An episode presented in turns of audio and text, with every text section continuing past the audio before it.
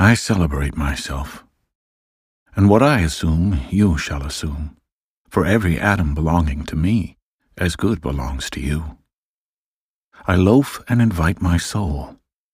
I lean and loaf at my ease, observing a spear of summer grass. Houses and rooms are full of perfumes. The shelves are crowded with perfumes. I breathe the fragrance myself, and know it and like it. The distillation would intoxicate me also, but I shall not let it. The atmosphere is not a perfume. It has no taste of the distillation. It is odorless. It is for my mouth forever. I am in love with it. I will go to the bank by the wood and become undisguised and naked. I am mad for it to be in contact with me. The smoke of my own breath, echoes, ripples, and buzzed whispers, love root, silk thread, crotch, and vine, my respiration and inspiration, the beating of my heart, the passing of blood and air through my lungs, the sniff of green leaves and dry leaves, and of the shore, and dark colored sea rocks, and of hay in the barn. The sound of the belched words of my voice, words loosed to the eddies of the wind, a few light kisses, a few embraces, a reaching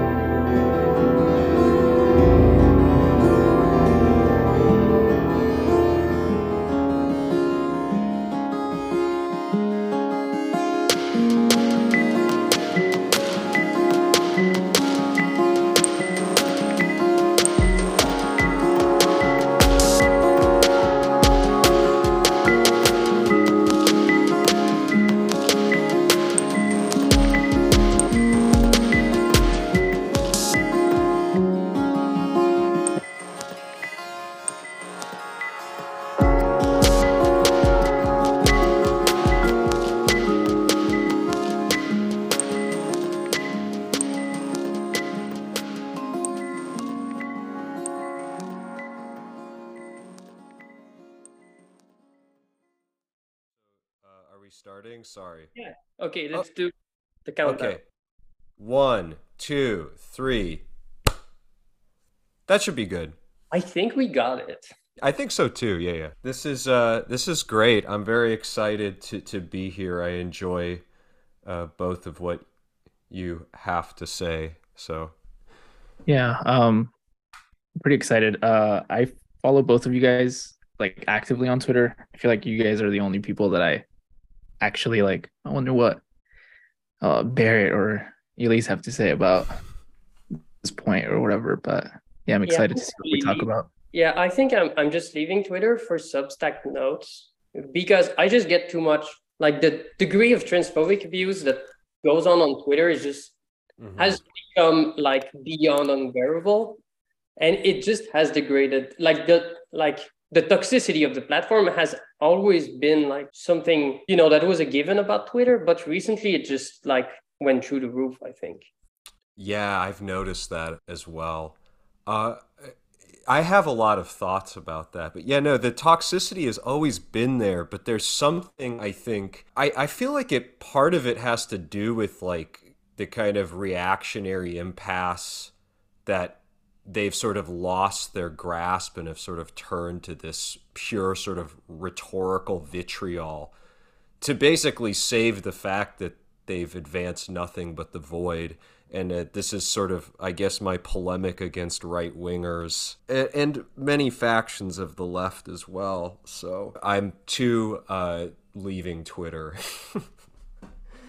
Dang. Or- Yeah, so so that account like at reality gamer on on like Twitter had this like uh because I hung out with them in San Francisco once and they're really great. And they had like this huge thread about like why Twitter was like basically going to shit and like they located it in like the reactionary logic, which was self-defeating because Hmm.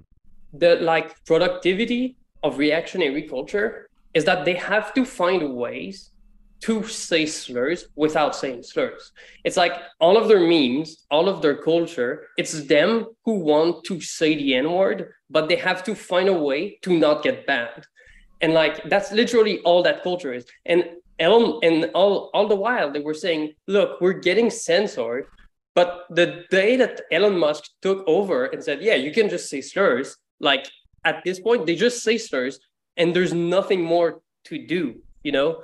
Um, I was just gonna say, you gotta admit the there is like an insurrectionary component to it, and I say that in quotes, not to like, um, you know, be their white knight or anything, but it's kind of interesting because at, at, you know it's like the algorithms they're all at least before Elon Musk was set up so that it would like search um and kind of like nuke any account that was being you know blatantly problematic and so they had to come up with these tactics of like you said like going around or like saying slurs without saying slurs essentially. So it's pretty interesting how it almost takes away any notion of them even trying at this point to be witty smart or even like or even have like a sense of rhetoric if that makes sense.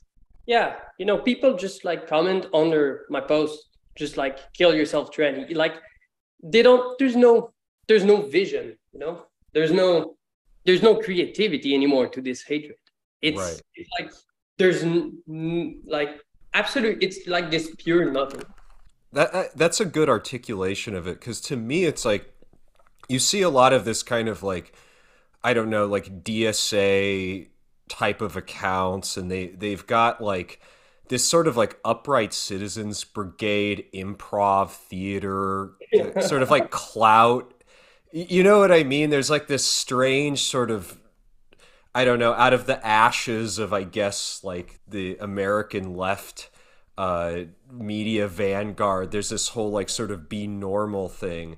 And they always try to impose uh, sort of like fight with the reactionaries by basically saying like I'm morally good, you're morally bad. But that cr- criteria has been exploded so long ago, so they don't really have a valid like rebuke of this this kind of behavior. And so it, it just it's just this endless sort of game of like these kind of like improv theater dirtbag comedy people arguing with like people who will just say anything to get a reaction for attention without any sort of as you were alluding to creativity or maneuverability uh, within the rhetoric that they're sort of espousing. Because to me like i don't I, I like edgy jokes why not? Depends on how they're presented of course but there's just zero creativity here whatsoever and it's it's really it's bad for for thought it's bad for for everything so. Yeah and and like i think we discussed this when we were uh like talking about like parrhesia and stuff like that. Right but like the issue with when you have like pure free speech is like and when there's absolutely no censorship whatsoever on on like what you can say is that this does not stimulate you to say intelligent stuff. Because it it's like it doesn't when when it's it's like the idea of an art without constraints. That just that is simply impossible you know?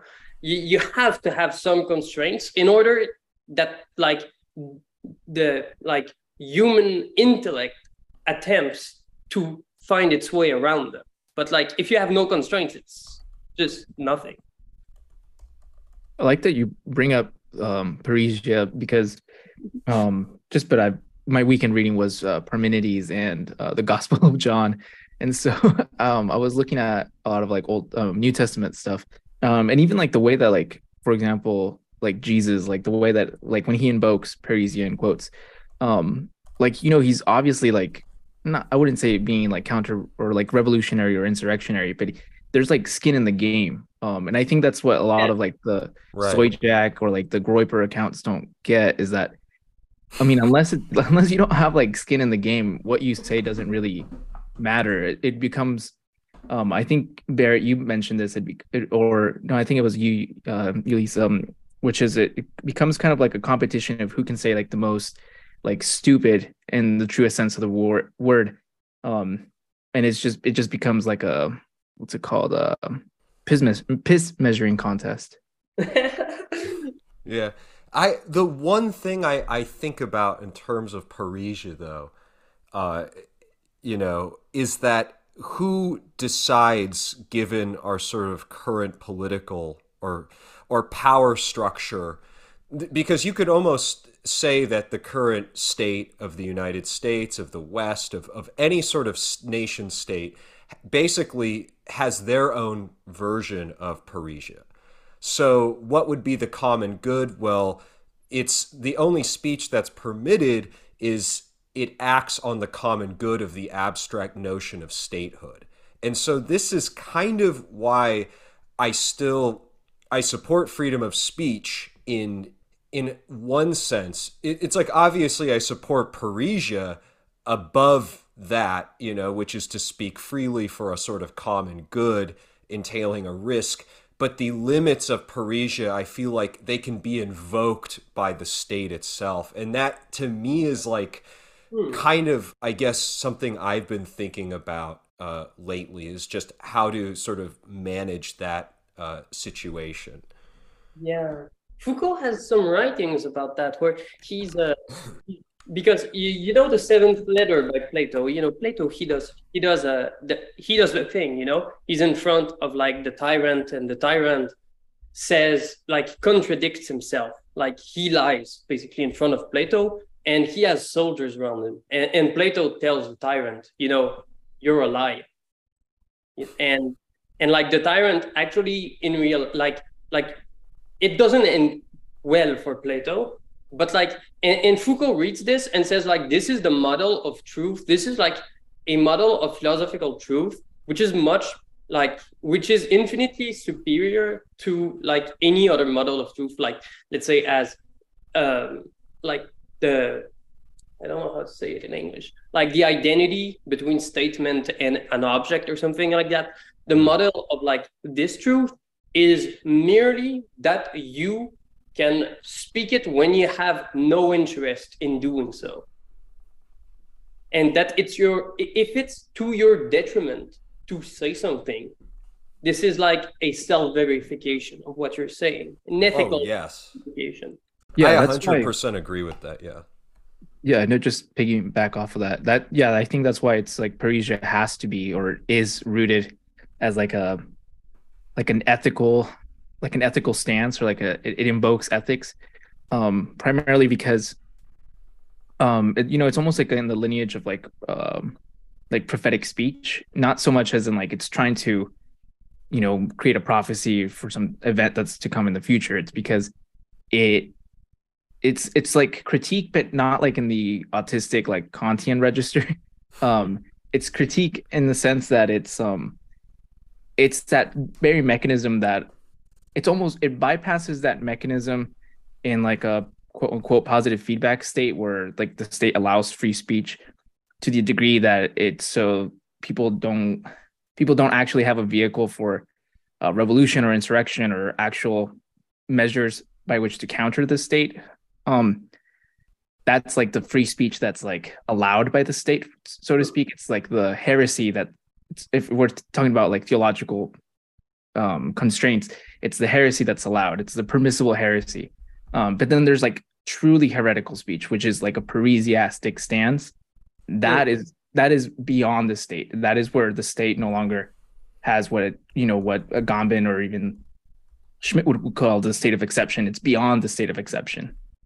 Yeah, you can see that clearly if you read like the very short text, "What is Enlightenment" by Kant, and right. in it he says like you know in a pre-enlightenment society what is the statement of power with regards to like argumentation and discourse in those societies? He says it's do not argue obey. And then he says but what's the like he says what is the statement of the strangest of rulers within like enlightenment? It is argue as much as you want but obey. And like that is the the statement of like higher stage liberalism. It's really like you are free to argue absolutely as you want as long as you obey. And when you see like the seventh letter of plato how plato thinks parrhesia it is the fact that it's argumentation and disobedience at the same moment. I forget what it's called in um like philosophy of language, but it's like the it's like Austin's theory. I think it's Austin. Austin's theory of language, where it's like a, a speech act. Um, and it's like yeah, I mean like Parisian in a way is, and I'm using the the term kind of loosely here. Um, a speech act in the terms in terms of Parrhesia, it has to not like you said, it's not just saying something for the sake of saying something or within the confines of um rhetoric, conversation, or uh, dialogue. It's it's it, it's invoking an actual um, move or call to to act. So it's like you know that's why like Di- Diogenes in a way is a, a Parrhesiast. So he you know he obviously like you know was like a a pretty edge edgy guy um but obviously as a way to like critique or uh deface the currency which was like the the bourgeois ethical um, rhetoric of his time period. But you see, wokeness is like that. If you think about it, if you really think about like how wokeness operates in like in like intersocial relations, like the wokeness takes critique at the moment of the relation of power with regards to language, which is to say, like when you when you are woke and someone says some insensitive shit, you don't like take to Twitter or like write a book about how what like their idea is stupid, you say shut the fuck up. And that you know, it's like the critique happens at the moment, and that is what is dangerous about like this this real type of speech. It's that it like takes disobedience and like critique as a single moment. Yeah, that's interesting. I, I, I think about that quite a bit. It to me, it's you know there's a lot of sort of, I guess you could say, uh, suturing of this notion of like you could say woke capital or whatever, you know, and that there's uh, a kind of like epistemic crisis of wokeness and capital, but then it would have to entail that capital is an inherently bad, negative thing. Uh, capital isn't. It's just who gets to enjoy it. I think. I think some of like what people say woke capital what they what they're really trying to articulate behind anger and vitriol is this notion that like who it serves who it benefits it doesn't really benefit them but does it even benefit the woke people? No it doesn't. It's it's just kind of like this idea that capital can only be enjoyed.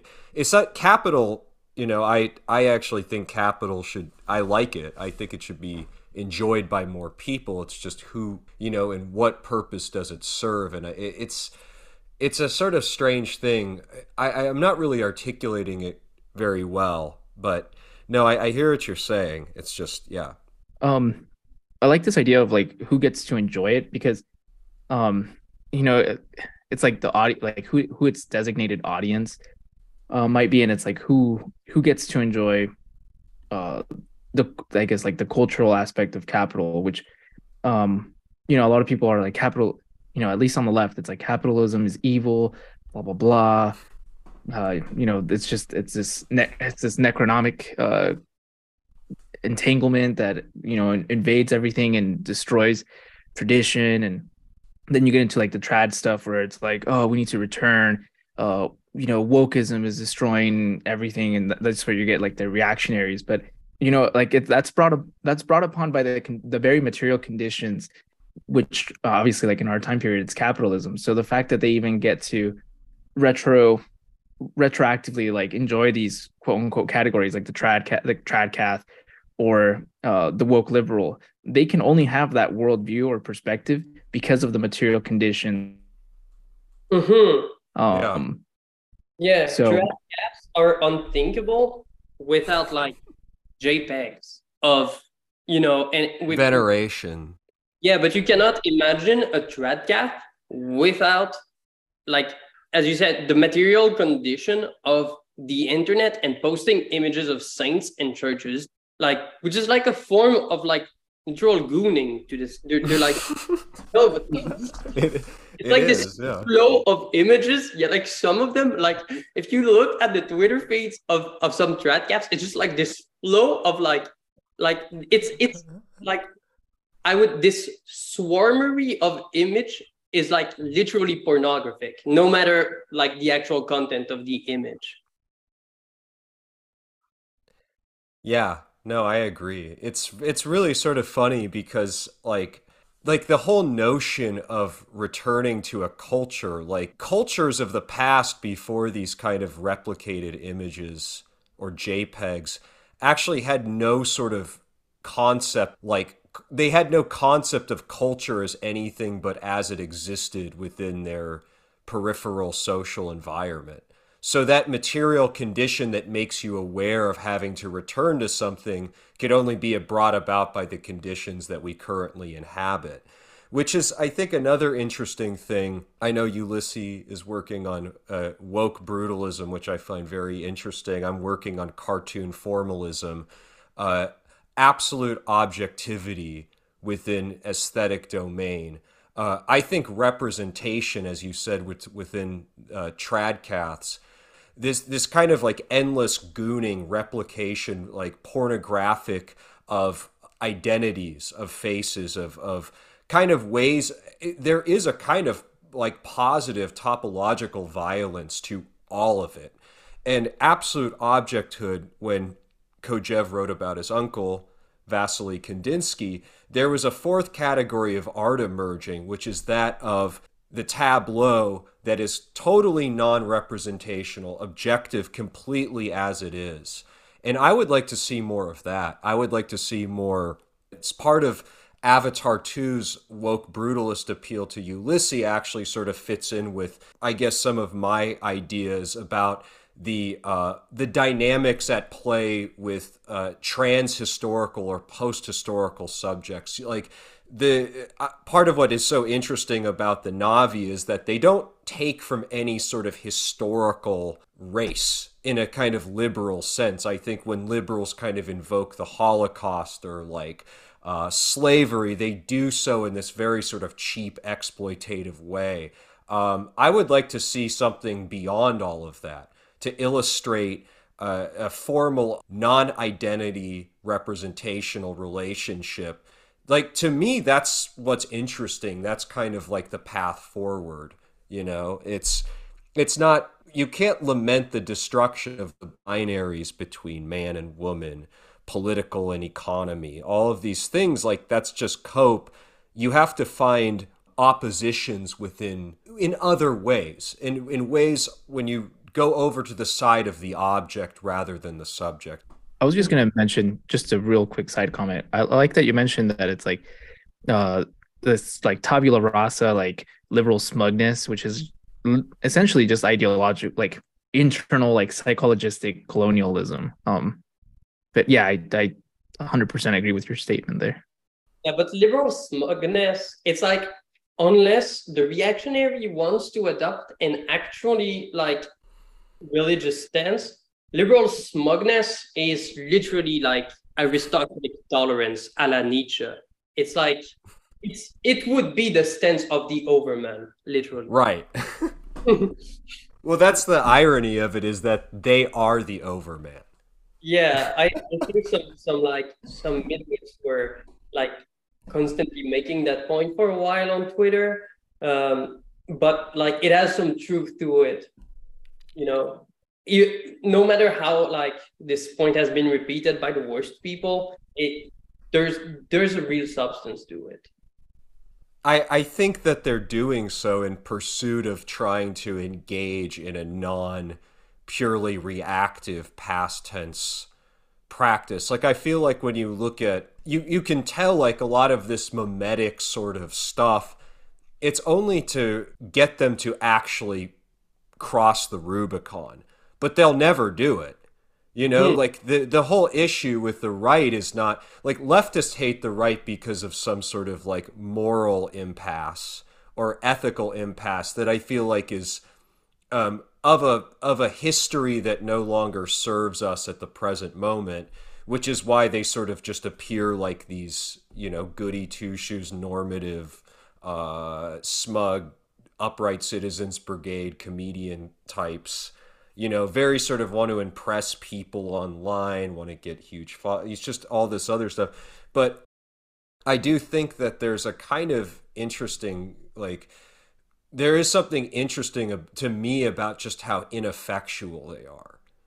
Like the fear can easily be solved, in my opinion, through as with Parrhesia, this is why I feel like guns are so important. Your speech shouldn't like we should bring back the Wild West. Like if we were to bring anything back, like America should embrace its, you know, absolutely deconstructed I feel like destiny fold. Like America has that within it. I feel like that's why, you know, so many of the the 20th century, you know, French thinkers were so fascinated by it because it's a place of just extremes, of extreme boredom, of extreme excitement. Uh, you know, America is not no longer it's just, it doesn't feel like that anymore and it's to me I think that's quite sad it would be more interesting if it were more open-ended Deleuze, he talks about this in The Fold, not in terms of America, but just the idea of America being this uh, non royalist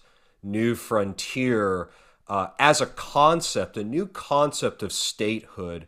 Uh, you know, which he sort of articulates in the fold as, you know, being like open ended and inexhaustive, always having the potential to differ and grow. Yeah. Despite uh, a consistency of operation. And I feel like the consistency of operation doesn't come in this sort of naivety of, of nationalism, but it comes in the form of like Americana as an aesthetic rather than this uh, concept of the nation state, which I think is actually very antiquated and uh, outdated. Yeah, I agree with you, like on a lot of points here, because you think about like for example to me i i would identify like two moments that like to me like announced something quite dire about america which is like the fact that people are trying to define what america is well this right. is like inherently problematic with regards to like how america has al- always worked right and the second is is like pessimism at like the upper level of political discourse and like actual policy, which is just if you actually think about it, the statement "Make America Great Again" is like very un-American, not because it's reactionary or because like it's it's racist or anything like that, but because it's just not it's it's just in a logic of the fall. You know, it's right. it's not in the logic of like American optimism and Biden, when he tried to say the opposite of like make America great again, he basically had this point in 2020, like uh, in one of the debates, and he said, "If I'm elected, nothing is gonna change." And like that's uh, like think about like how America thinks itself through time. That's not something that you that should strike you as normal as a normal thing to say in American politics. Like nothing's gonna happen if I'm elected. Right. I, and to me, that's sort of like the fundamental problem with like the Eurocentric reactionary movements in the United States and also the progressive liberal movements is like they're they they're denying the reality of its open-endedness, which is that America is is interesting because it's a place of becoming. So to say that you want it to stay the same, you're sort of you're denying that sort of objective uh, that sort of objective system, uh, and you're you're I don't know. It's it's it's really sort of strange, you know, because it is non-exclusive and unlimited, and I feel like that's yeah. if there is if there is going to be a like the problem with Europe is it is still tethered to these. And you know, Kojève, he tried to manage this through the creation of the European Union. You know, he basically it it turned out completely opposite of what he intended to, but he did actually want to create a sort of empire based on uh, it's like the way multipolarity has gone from the sort of Kojevian conception of it when he was a statesman to now, you're starting to see like, oh wow, this like didn't really work out as intended. You know, with the stuff with like Russia and yeah. uh, you know, but trying to heal. You know, he wanted a Latino empire, so sort of a reconciliation between the Orthodox Church and the Catholic Church uh, because he claimed that they were leisurely countries. I feel like this goes back to sort of Marx in Capital 4 uh, and 3, in which he really stresses the Grundrisse, especially the the, ne- the necessity of free time, socialism being not being like absolutely worthless without uh, sort of ownership or a relationship to temporality and time that you can sort of claim for yourself. I, this is kind of where you get the Jehu uh, stuff. Communism is free time and nothing else. I agree with that. I, I love free time. Uh, I think free time is incredible. I it think time should just be time. Yeah, it should just be time, right? It's but free time sounds, I guess, more time free from working, which supposes that you still have labor. Right. Well, you still have alienated labor. If if if your time is free, like in relation to it. But I want to say something about something you said about America, which like is very interesting to me as like a huge fan of like Walt Whitman. And you know, he has that incredible fucking appeal at like the beginning. I think if I'm not mistaken, it's in the preface to the 1855 edition of Leaves of Grass. And he says, This is an appeal to Americans of all eras and all nations throughout history. And basically, and then he says, America is like the non country, and like that contains mm-hmm. every country and was always contained in every country. And he's, but he really says, like, Americans of all times in nations and, and like and basically he means that like america is like this potentiality that is contained like on the earth at any moment. And that like the united states of america is the place where it's realized but you can make it anywhere. America is a body without organs confirmed. Yeah. Oh no it really is. And i hate that people are trying to take that away from it well, it, it, okay. So just going back to a really quick comment, because I do want to touch on a couple points that you made, uh, Barrett, which is, um, you know, it's like this this like Wild West notion of uh, America, which is, uh, you know, like it almost like ontologizes itself in Americana. I, I love that statement because I think you can see it you can see it play out so perfectly in in terms of like the uh, the MAGA reactionaries um like infatuation with uh, a simulacrum in how Baudrillard uses it as opposed to how uh, Deleuze uses it. For example, uh, it's a simulacrum for this time that's past. So it's this kind of like um, weird hauntological uh, pastiche, like um, uh, remembrance of th- this America, this essential America that doesn't exist. So it's like a copy of America in hindsight, but when in reality it should be a, a simulacrum of like America is always differentiating itself from. Um, I, I wouldn't even want to say like an idea, but it's always like differentiating itself, and that's how that's through a process of becoming. So it's it's it's that um, the even the identity of uh, what it what is American or what is Americana like that even in itself is unstable. And um it's like it's not dialectic. Um it's uh, it's post dialectic yeah um and the, i mean deleuze and guattari use a i forgot what it's it's that uh, double articulation um that they talk about in a thousand plateaus. I think like that's a like the per like you know god is a lobster you know. Yeah no it's clear that like w- w- when you have like the logic the real fully in, in when I see the liberalism, sometimes I mean it as like a very pejorative thing, the, the way, for example, Mao Zedong uses it. But then there's like this other type of liberalism, which you have like, which is like the kind of militant and kind of reckless liberalism, which is at the core of like the American project, basically, which is like and in, in that type of liberalism, you cannot help but be fascinated by it. And, and you see it sometimes come back.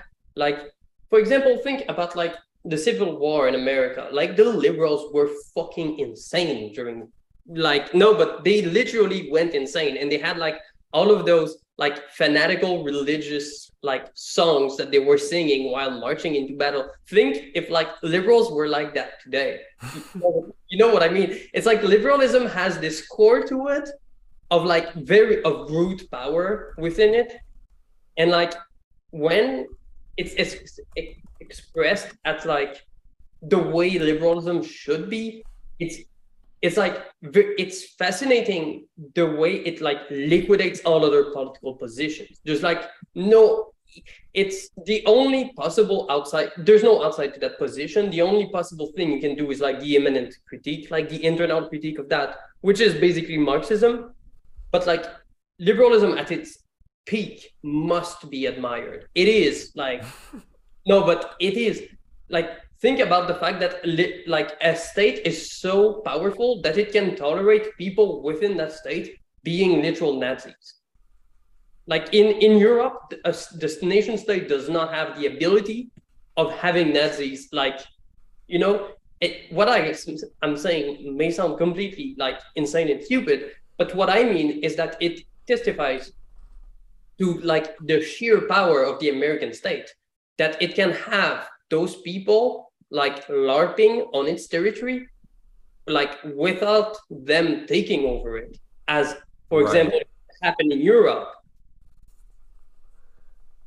I think, yeah, no, I, I 100% agree. And I think just a, just a quick point, which is this shouldn't be confused with like libertarianism. And I think that this is what pisses me off about this particular, uh, how this can like be encoded which is it's not to say that the state is or or the the minarchist state of, of the United States is robust in the sense that it it you know it has these like uh, release valves that it can tolerate Nazis in the state. No, it's the fact that a fucking Nazi state, in the truest sense, can exist within the United States, and it doesn't overload the system. Yeah, this is but like you like you have to like give it to them. I mean, like it's genuinely impressive because there no other country on earth can do that. You know? Right. Well, I feel like this is why Peter Thiel has backed away from the right. Have you have you seen some of his like recent statements? No, I haven't. He refuses to support right wing candidates from now on because he says that they're completely consumed by hot button uh, cultural issues yeah. and not things such as BRICS, de dollarization. It's part of his creation. You know, I yeah. feel like one of the things with the whole Thiel Bucks rumor that was going around was that he was paying off people and reactionaries. But really, what he was doing, if you follow the traces of money of Thiel, he was funding memetic research and the neuroscientists. Uh, so he would have agents infiltrate these group chats. It's like, come on, like, why would a billionaire go spend money? Because everybody knows that you, you could give somebody money and they could double back on the money. This is what Lula did in Brazil, right? We sort of got him elected. Uh, he was backed by our uh, national security state, and he just gets in there and he goes, Well, fuck you, I'm going with BRICS like, I'm not supporting Ukraine, even though he was supposedly this liberal left wing candidate. He was not Bolsonaro. You know, money is so transitory. It psyops because physical wounds heal. And you saw that, that psyop division patch with the bullet going through the skull. Uh, psychological operations is something that can be, uh, it can't just, you can't say fuck you when you're in that condition. You know, Timothy McVeigh had been to uh, in a cohort military experimental military uh, platoon he was sent to these experimental doctors in fort bragg given these uh, injections that made him lose his teeth like these, what these, the fuck? no no seriously like these processes are so incredibly elaborate and, yeah and, you know how like Kaczynski he was like they would lock him in a room and give him like 20 tabs of acid, like Oh yeah. people, and and like blast fucking sounds and spray him with cold water. But to think that, you know, that there's any sort of agency outside of these, you know, deterministic systems that exist to basically buttress various people, you know, as basically just kind of like mascots as these kind of like symbol it's just it's impossible to even refute that it's impossible to fight against that so there has to be this is why i feel like adbusters was interesting in tactical media that's the that's the sort of playing field that the state operates on is like make you lose your teeth, send you out in these experimental Bradley vehicles in the Gulf War. This is what they told Timothy McVeigh. They're like, you're an admiral now. We're uh it's so fucked up. Sorry to go on a rant, but like you are the leader of this platoon. We're gonna give you like this but really they put him in an experimental tank destroyer that didn't work as a human shield for everybody in the background and told him you have a 10% chance of surviving. Uh, how can you even make any sort of claim of, of it of its efficacy not existing when they have the capacity to do this? You know, like there's no way. Like come on. Sorry, that was a crazy rant, but No, that's what we live for. you make me No.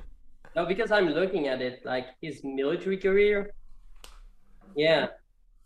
He said like he decapitated like Iraqi soldiers. Yeah. Those those like the um like psyop divisions what's one of the things that's so crazy to me you know like the psyop girl she follows me on instagram and she's like you know the you know which one like the one who's like and like she works for the like psyop divisions of the american military and her brand is that she's a psyop it's propaganda that you can easily disseminate where they're sort of not there there's no denial of it. It's it's kind of similar with the Iran Contra affair or something like that. It's like, yeah, yeah, you know, we're going to do this fucking crazy shit and just tell everyone about it. It's no big deal, you know. Like the CIA supposed like is going to be like at S- South by Southwest or some shit like They were at South by Southwest. I actually one year uh, last year, I went to the World Economic Forum at South by Southwest, and I ate maggot tacos. Oh uh, shit! I remember. I remember you released the whole whole episode on this shit. In a Byung Chul Han, he talks about this a lot in a sort of like in an informatic society, the need to profane the profanation of, of data and information, and this is his critique of Agamben, is that it, data and information cannot be accelerated because it gets lost in profanation itself.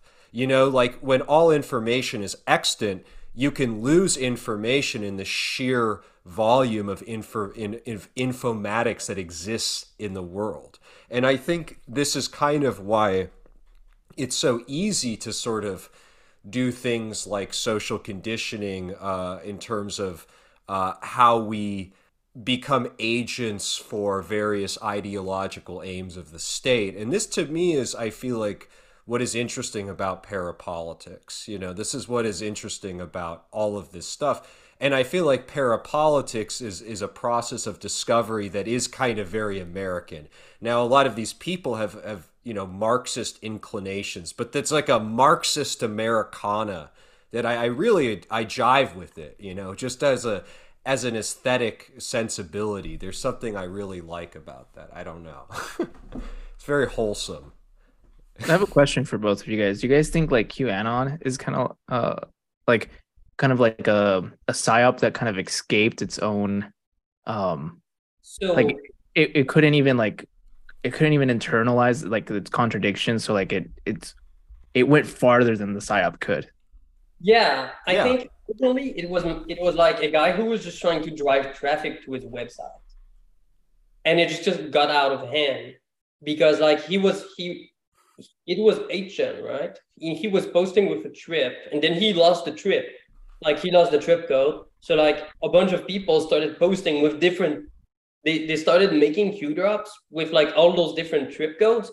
And like basically you had like this like you had created this like mode of discourse where anyone could become Q and make some prophecies, which is like this comical inversion of the Holy Spirit, literally. Like they have the gifts of the Spirit, but it's just you tweeting about like fucking like lizard people and and and 5G towers.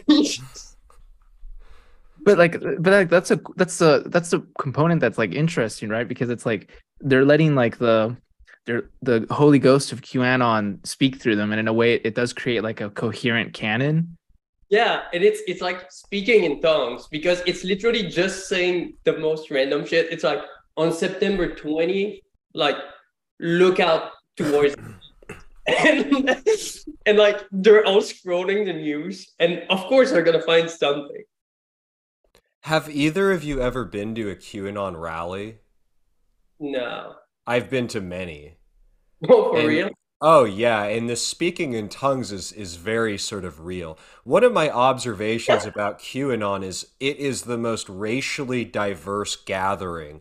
And I've been to every Floyd protest in Los Angeles. I went to the one at uh, Fairfax, where the cops were lighting their own cars on fire, and I got tear gassed.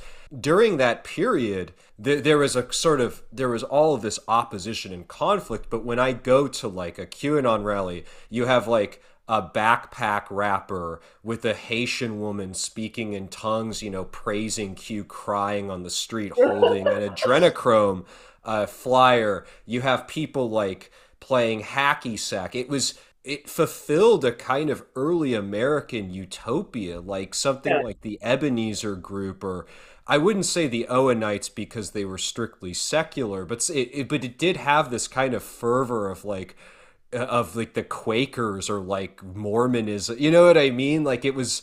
Uh, just a quick uh, comment. Um, it's, it's like the distinction between like, uh, like the emphasis on Floyd. It's like this like martyrdom, which is like in a way it's like weirdly like para Catholic, and then it's like QAnon, which is like deeply Protestant, deeply evangelical. Um, and in, in a way, it's like it, it's not so much about like martyrdom as much as it is about like eschatology. Like they have right. a deep sense of eschatology. Yeah, but their issue is like the issue of like what I would call finite eschatological movements is that they cannot help but locate the eschatology within time. Like, and mm. that is like what you don't want to do, you know?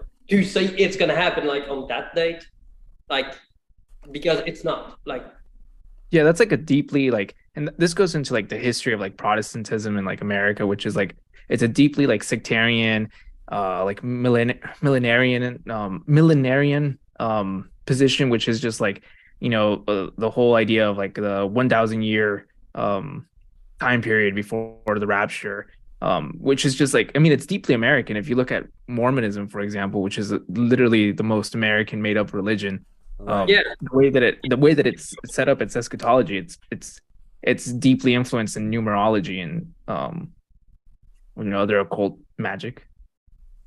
Like America as an expanse, as a plot of land, was literally their utopia. you know, so they've located that eschatology to a very sort of like imminent geological, geographical domain. And and to me, I feel like that's something that's very sort of interesting about it. There's a really good book by J.L. Berry called America's Utopian Experiments. You know, Boris Groys have you either of you read any of of Groys's stuff? No. Uh, he, you know, when change sort of becomes the de facto state of things, then escaping or exiting the change becomes that's like the only ever utopia that exists in a in a post historical world. This is like uh, you know Kojève's notion of Japanization, for example, and I, I feel like there is something about America, like the things that I feel like the things that gr- that need to ground a utopia no longer like they they're there, but people are looking in like the wrong places if that makes any sense. But they're not being located. I think that's what i wanted to do with like my work on woke brutalism which is where like i feel the reason one of the like and, and this is not a novel thought at all. Like the idea that basically the main i would say the main obstacle to any kind of like but like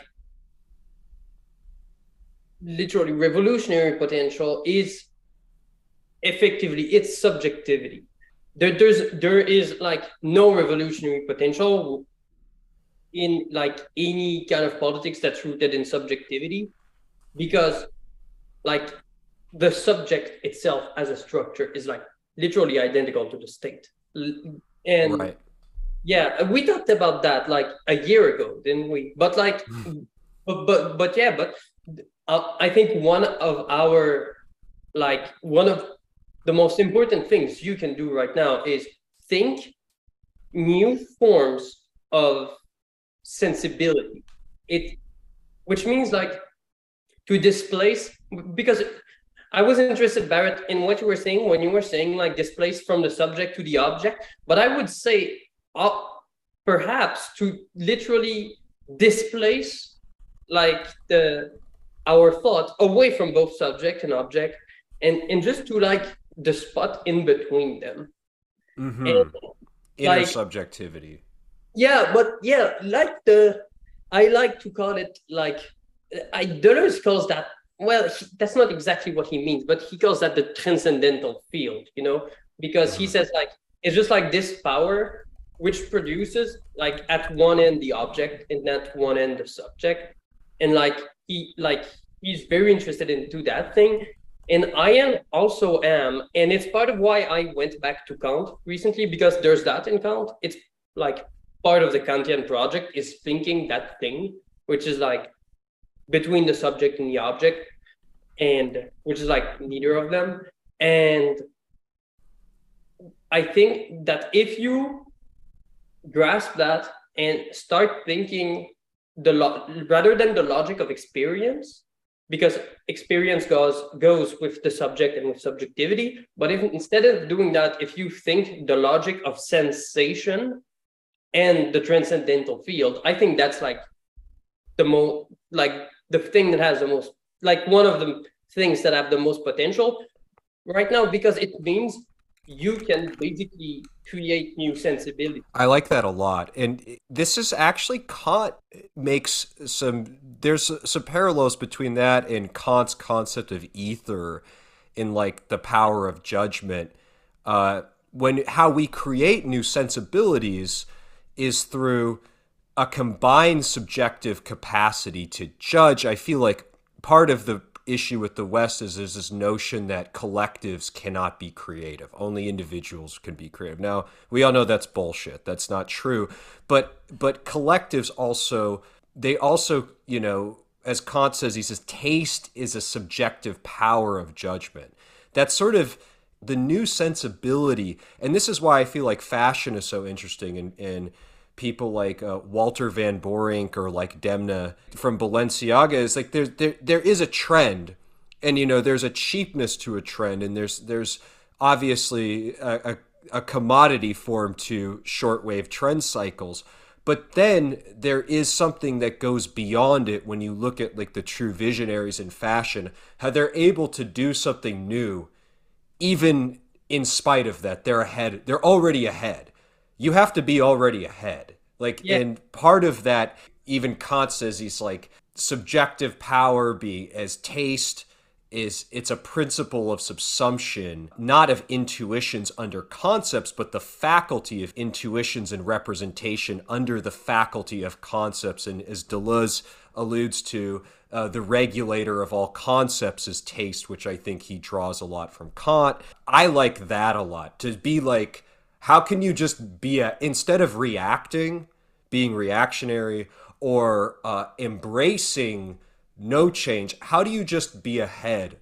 And how do you create a sort of pattern where people can just be ahead? You know what i mean? Does that make any sense? Yeah, yeah it does. Yeah it's like um what's it called? Like uh, the whole notion of taste you know it's like the taste differentiates between in, uh, like intensity it's not like a, a quantitative faculty.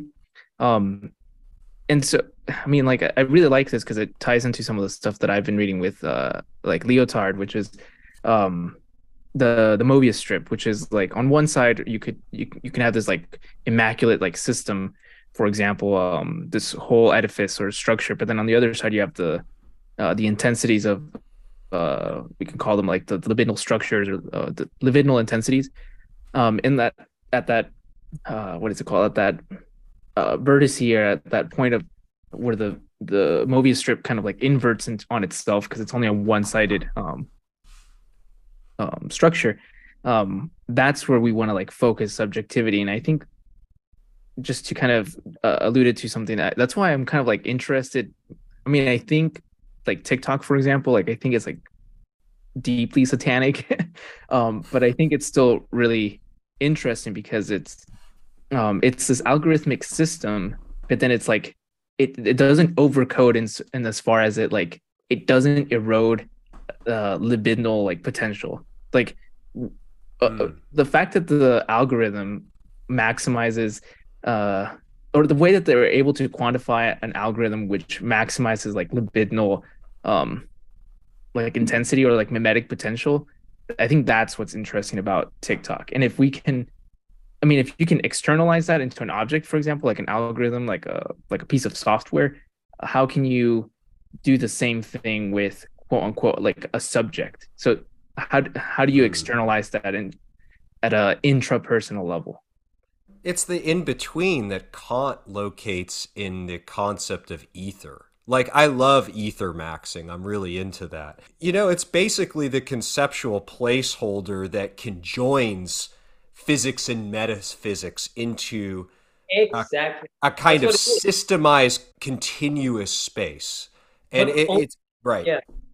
You're right, because it's it's like when you grasp how Kant thinks the ether, he really says like he actually says, well, you know, the it's it's when he he says the ether it's what i deduce during the transition from metaphysics to physics.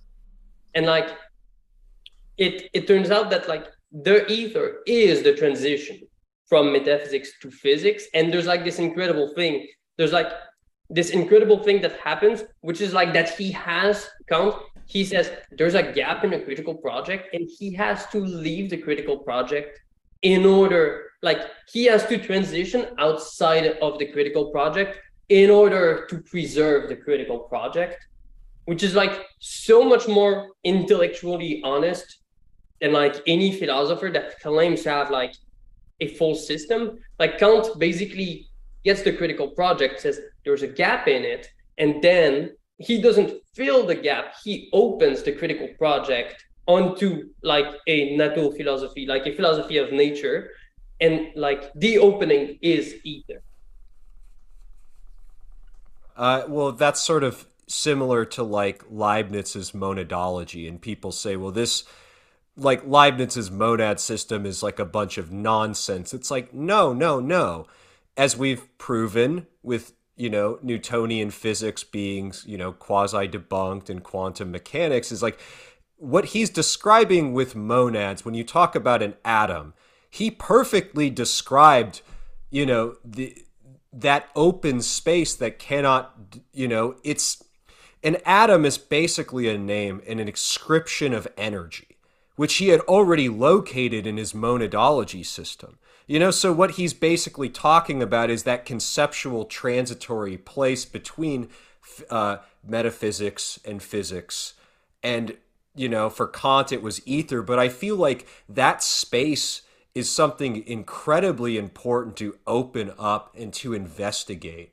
And you look at even the way like the social formations work. I feel like the Baudrillard talked about this in his criticisms of leftism and socialism. Is like if you seek to like destroy that open-endedness that creates the kind of binary contradictions of a thought or a concept then that concept can actually no longer function in the same way we can no longer have a society if there are no sort of contradictions or oppositions you know, he calls this radical alterity. You know, in his love of fashion, it is that thing that's sort of riding ahead of everything else. And I do feel like that there is a form of that taps into that, you know, as he calls it, sort of like magical. You know, it's an aesthetic and, and something that is easily quantifiable in its relationship to a short wave, but it's also, you know, it's completely escapable in certain capacities to ride a, rise above whatever those things are. No, I understand. Yeah, I, I think what what the way I would grasp that is like there is this opening which is proper to capitalism and, and, and which makes it really really distinct from like any society before capitalism. It's the fact that like like as Deleuze would say like capital is able to decode anything into capital whereas like in like any society before capitalism you like each society like faces the other under a logic of like alterity where like the meeting has no common ground well, the common ground of that meeting turns out to be capital. You know what I mean? And like capital is just like the common ground that sustains like any society where you have exchange. Marx actually says that. He says like any society that has money has formal capital. But anyway, what I'm trying to say is when you have in, when you are in capitalism, it's like the ground of society has been ungrounded and made explicit but this also means that like suddenly the human thing is just like completely blown open rather than being closed onto itself. And like what moves beyond capitalism cannot be a closure. You know, it cannot be a closure of the human onto itself or a closure of the human onto its productivity. It must like take further the opening that is proper to capital. I love that. Uh, and this is to me, and I, I know Ulysses has has gestured this as why anti-capitalism is hundred percent reactionary. Yeah. And and I this is why I, I have so many contentions with leftism is it's trying to gatekeep progressive flows that already exist within that common that commonality, that common system of exchange that unites everything. Uh, you, you know, so it's it's basically like what you're saying is we want we want to serve you a kind of like ideological metaphysics of leftism or socialism to keep you from being able to understand or identify. And I know Ulysses has has uh, has alluded to this is that capital is sort of a process of identification. And if you're not given those tools to identify what those are, then essentially what you're saying is we want you to to you know be left astray. You don't get any of this. This isn't for you, um, w- which I feel like is incredibly problematic. Yeah, because if you think capital as like really, if you like like me think capital as little material enlightenment, like the mat- it's like liter- literally the material form of critique. And if you think about capital like that, when you see that, like, if you, if you, if because that's where you would get like the Lassallean error of like Pat Socks and like all of those reactionaries, and but also of like all of those leftist movements and may, sometimes not even leftist, but like like ultra left and like communist, like you know left coms, etc., who basically say, wait, like the opening of capital, like the uprooting of capital goes too far. We need to like do a contrary movement, which is like this, a movement of reversion away from capital. And the issue with that it is that it is a closure away from the opening that capital has has allowed without preserving like what is truly emancipatory about the opening proper to capital yeah this is what like the um like the amy Ther- amy of the world don't understand um which is like when when they're being like conservative in the sense of like like you guys mentioned like this like radical like marxist quote unquote radical marxist which is not even it's not even like a, a leftist position that they really have. Um but what they advocate is like the like uh like a decelerationist uh propaganda. And that's not to like bootstrap or like uphold the the you know the accelerationist position but i think it's like both of those are actually super reactionary and conservative in nature. Um, because they don't actually try to let capitalism like overcode onto itself they're like you guys mentioned it's just trying to limit what capitalism itself can um uh overcode or like uh deterritorialize. And then because they're not letting capitalism do its true function then we have like this um castrated form of capitalism at yeah. least at least in the west. It needs to go further. And and that means that russia needs to be dismantled and china needs to transition to liberalism like because right now there is this closure and, and like neither of those countries have have any like revolution like they're not there's nothing revolutionary about like china about multipolarity. That's that's that's a pipe dream. There's nothing good about multipolarity because like in the end what prevails it's not about, even about the american dollar. What matters is that the identity of capital like must prevail as an opening. You you cannot have like a place that is not within like within the logic of liberalism because that is an outside to capital that capital has an interest in colonizing. Like is that's that's why like china mao wanted it to be like to become open at some point because if you remain in like a posture of pure closure onto, onto yourself like you are literally the limit of capital. And capital only works by finding that limit and colonizing it. I think that's a that's a that's a problem with like um what is it called? Um yeah i forgot.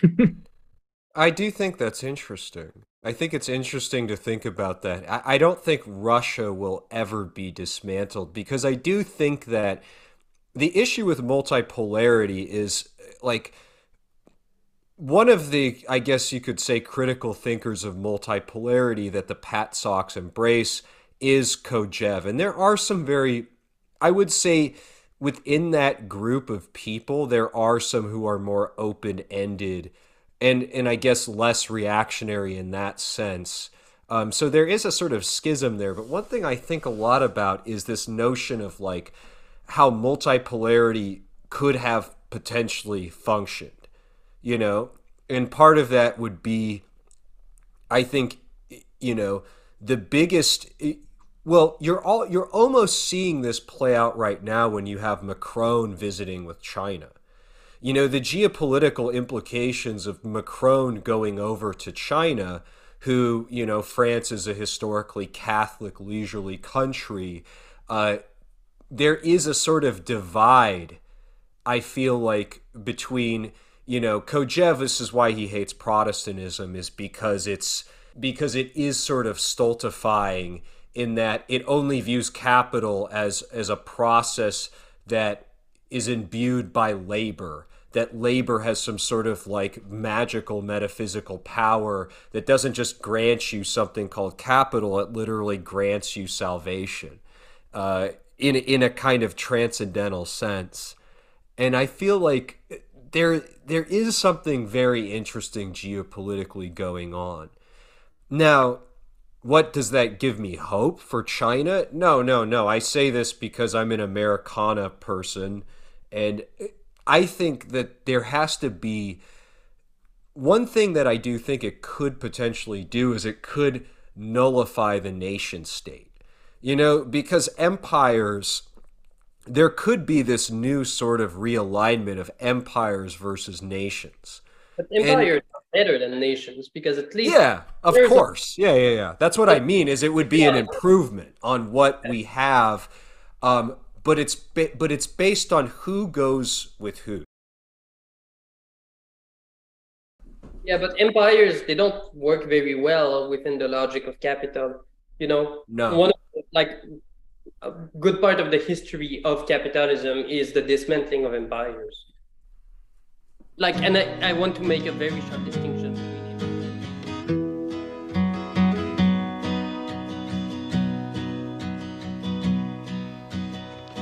Think of all the things that money can buy a ranch in the mountains and a pleasure for your eye. Then maybe think of things that a dollar bill won't bring, like someone to hold you close and a song for you to sing.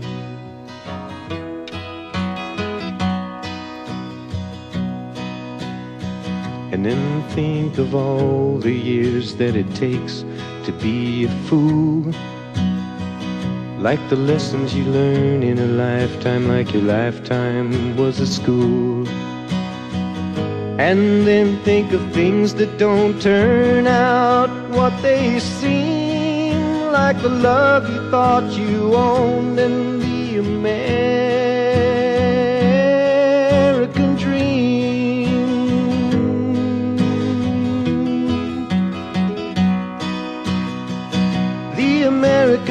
dreamer, sometimes a thinker, sometimes a schemer, sometimes a child, sometimes a wise man,